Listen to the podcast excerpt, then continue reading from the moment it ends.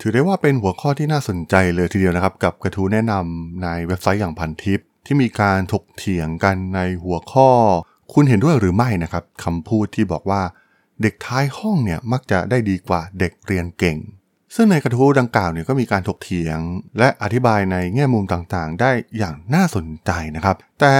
สิ่งที่ตัวผมเองสนใจก็คือ การมอบตำแหน่งเด็กท้ายห้องให้ใครสักคนเนี่ยเราจะนิยามมันยังไงนะครับว่าใครคนไหนคือ เด็กท้ายห้องตัวจริง และบางทีเขาอาจจะมี hidden potential ฝังอยู่ในตัวก็เป็นได้ เรื่องราวเรื่องนี้มีความน่าสนใจอย่างไรนะครับ ไปรับฟังกันได้เลยครับผม You are listening to Geek Forever podcast. Open your world with technology.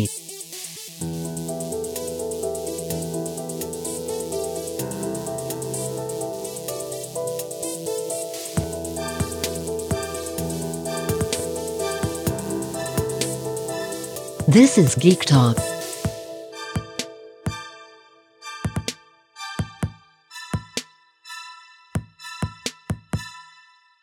สวัสดีครับ ผมดนทลาดนจากดาวดนบล็อกนะครับ วันนี้มาคุยเรื่องนอกเหนือจากวงการธุรกิจเทคโนโลยีกันบ้างนะครับ เป็นหัวข้อที่บังเอิญผมสนใจนะครับ เป็นกระทู้แนะนำจากพันทิปเองนะครับ เกี่ยวกับ เรื่องของเด็กท้ายห้องกับเด็กที่เรียนเก่ง ซึ่งดูเหมือนว่าเจ้าของกระทู้เองเนี่ยจะมองว่าเป็นกลุ่มเด็กหน้าห้องนั่นเองนะครับ มัน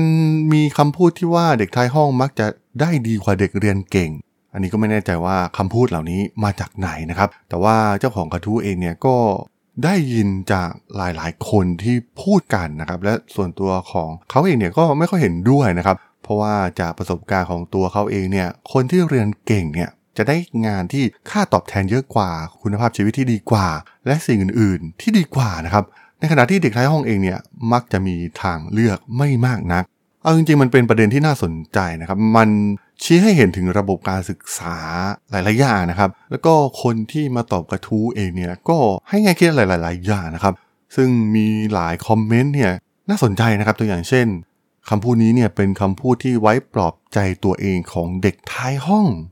หรือหลายคนที่พูดเนี่ยส่วนใหญ่มักจะเป็นเด็กที่เรียนไม่เก่งนะครับ ที่พวกเขามีโอกาสประสบความสำเร็จเมื่อโตขึ้นมานะครับ ซึ่งคอมเมนต์นี้เนี่ยให้มุมมองที่น่าสนใจนะครับ ว่าโลกแห่งความเป็นจริงเนี่ยมันเป็นเรื่องของความน่าจะเป็นและสถิตินะครับ เพราะว่าเด็กที่เรียนเก่งเมื่อโตไปเนี่ยก็จะมีคนที่ทั้งประสบความสำเร็จ และคนที่ล้มเหลวนะครับ เช่นเดียวกันเด็กเรียนไม่เก่ง เมื่อโตไปก็จะมีทั้งคนที่ประสบความสำเร็จ และคนที่ล้มเหลว เช่นเดียวกันนะครับ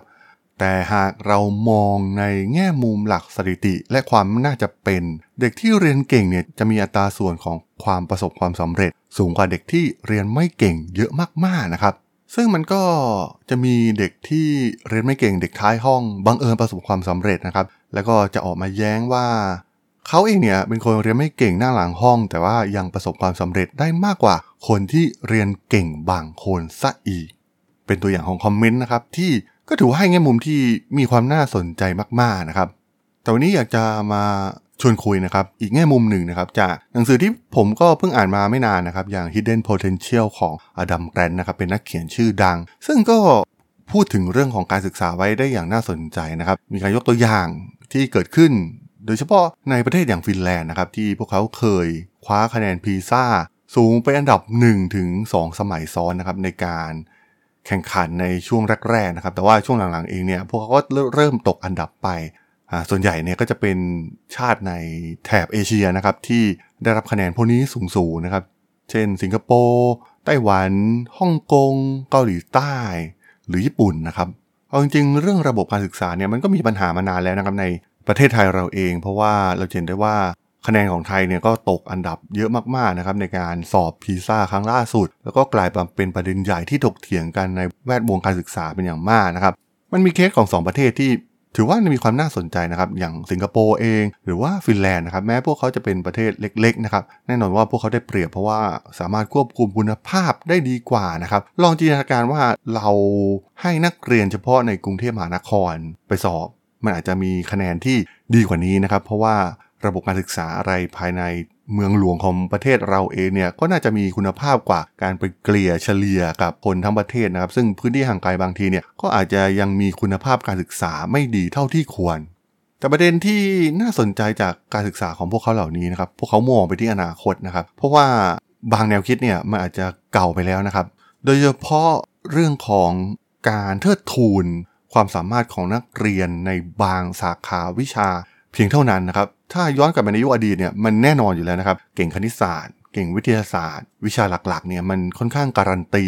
ความสำเร็จในชีวิตได้เลยนะครับ เพราะว่ามันสามารถที่จะนำไปใช้ในการสอบเข้ามหาวิทยาลัย คณะดีๆนะครับคณะวิศวะคณะแพทย์ คณะวิทยาศาสตร์ หรือว่าแขนงอื่นๆนะครับที่ดูเหมือนว่า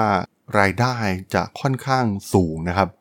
เพราะฉะนั้นการนิยามคำว่าเด็กหน้าห้องเด็กท้ายห้องเนี่ย มันก็จะมีการนิยามในเพียงไม่กี่วิชาเพียงเท่านั้นนะครับ แต่ถ้าเรามองโลกในทุกวันนี้นะครับ โลกมันเปลี่ยนไปอย่างชัดเจนมากๆนะครับ มันกลายเป็นว่าตอนนี้เนี่ยทักษะในด้านต่างๆนะครับ ที่เมื่อก่อนเนี่ยอาจจะถูกเมินเฉย ถูกมองว่าเก่งแค่วิชาพวกนี้เนี่ยก็คงไปหาเลี้ยงชีพไม่ได้นะครับ เช่น การวาดรูปดนตรีศิลปะการแสดงหรือว่าสกิลอื่นๆอีกมากมายนะครับที่เด็กหลายคนเนี่ยถูกมองข้ามไปในช่วงเยาว์วัย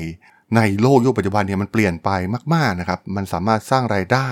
สร้างอาชีพได้ดีนะครับ ไม่แตกต่างจากอาชีพที่ถูกฝังค่านิยมแบบเก่าๆเลยนะครับ เพราะฉะนั้นการนิยามในเรื่องของเด็กท้ายห้อง เด็กหน้าห้องเนี่ยเราก็ควรจะนิยามใหม่นะครับ เพราะว่าในบางคนเนี่ยมันมี skill แฝงมี hidden potential นะครับอย่างที่หนังสือของ Adam Grant ได้เขียนไว้นะครับ มีตัวอย่างของเคสในฟินแลนด์นั่นเองนะครับที่ มีวัฒนธรรมพื้นฐานที่คนในชาติของพวกเขามีร่วมกันก็คือ พวกเขาเนี่ยจะไม่ยอมสูญเสียมันสมองของเด็ก แม้แต่เพียงคนเดียวนะครับ ไม่ว่าจะเป็นอัจฉริยะด้านไหนเนี่ยก็ต้องผลักดันพวกเขาให้เต็มที่นะครับ สิ่งนี้ทำให้วัฒนธรรมการศึกษาของพวกเขาเนี่ยแตกต่างไปอย่างชัดเจนนะครับ พวกเขารู้ดีว่ากุญแจสำคัญในการบ่มเพาะศักยภาพที่ซ่อนอยู่ หรือ hidden potential ในมุมมองของอดัมแกลนนั่นเองนะครับนั่นก็คือการที่ ไม่จำเป็นต้องไปลงทุนมากมายนะครับในนักเรียนที่พวกเด็กหน้าห้องนะครับพวกที่ดูสัญญาเริ่มต้น ดูแววว่าจะไปรุ่งอยู่แล้วนะครับ แต่จะเป็นการลงทุนในนักเรียนทุกคนนะครับ โดยไม่คำนึงถึงความสามารถที่ชัดเจนที่แสดงออกมาตั้งแต่เริ่มต้นนะครับ ระบบการศึกษาของฟินแลนด์เองเนี่ยได้สร้างวัฒนธรรมแห่งโอกาสสำหรับทุกคนนะครับ แนวคิดพื้นฐานที่สำคัญมากๆ ก็คือ ความฉลาดของเด็กเนี่ยมาในหลากหลายรูปแบบนะครับ เด็กทุกคนมีศักยภาพที่จะเป็นเลิศได้นะครับ ไม่ทางใดก็ทางหนึ่งนะครับ ซึ่งกลายเป็นว่าสมมติฐานดังกล่าวเนี่ยมันกลายเป็นแรงผลักดันสำคัญมากๆนะครับ ที่มันทำให้เกิดความเสมอภาคทางด้านการศึกษา ความสำเร็จเนี่ยไม่ได้มีไว้สำหรับผู้ที่มีพรสวรรค์หรือว่าเก่งเพียงบางวิชาเพียงเท่านั้นนะครับ ในฟินแลนด์เองเนี่ยนักเรียนทุกคนสามารถเข้าถึงความช่วยเหลือ และการสนับสนุนแบบเฉพาะรายบุคคลได้นะครับ ถ้ามองกันจริง ๆ มันก็คือการ personalize การศึกษาให้กับนักเรียนแต่ละคนนั่นเองนะครับ ไม่ไปดูถูกพวกเขานะครับตั้งแต่แรก เพราะว่าคนเหล่านี้เนี่ยบางทีมี hidden potential ศักยภาพที่ซ่อนอยู่นะครับ แต่ว่ามันกลายเป็นว่าพวกเขาเองเนี่ยถูกผลักไปอยู่หลังห้องนะครับและไม่ได้ถูกผลักดันศักยภาพที่แท้จริงของพวกเขาออกมานะครับ มักจะไปเทิดทูนใน กลุ่มคนบางกลุ่มเพียงเท่านั้นนะครับ ที่เก่งในไม่กี่วิชานะครับ มันก็วิชาซ้ำๆที่เราเคยเห็นกันมานะครับ ซึ่งมันไม่ใช่เพียงแค่ฟินแลนด์นะครับที่ทำแบบนี้ เพราะว่าในสิงคโปร์เองนะครับ มันเป็นอะไรที่น่าสนใจนะครับ พวกเขาดีไซน์ถึงการศึกษาในอนาคต พวกเขาเป็นอันดับหนึ่งนะครับในการสอบพีซ่าแต่ว่าหลาย ๆ อย่างเนี่ยพวกเขามองเห็นถึงความต้องการของโลกในอนาคต และความหลากหลายนะครับ ไม่จำเป็นต้องเด็กต้องมานั่งเรียนในห้องเรียนเพียงอย่างเดียวนะครับ พยายามผลักดันให้เด็กไปเรียนรู้นอกห้องเรียนนะครับทำกิจกรรมต่างๆ เพิ่มมากขึ้น หรือแม้กระทั่งนโยบายที่แบบโอ้โหอึ้งมากๆ ก็คือ การยกเลิกการสอบในบางภาคการศึกษาเลยทีเดียวนะครับ มันเป็นอะไรที่น่าสนใจมากๆนะครับ ซึ่งเขาเองเนี่ยก็มองเห็นอยู่แล้วนะครับว่าโลกมันแปลเปลี่ยนไป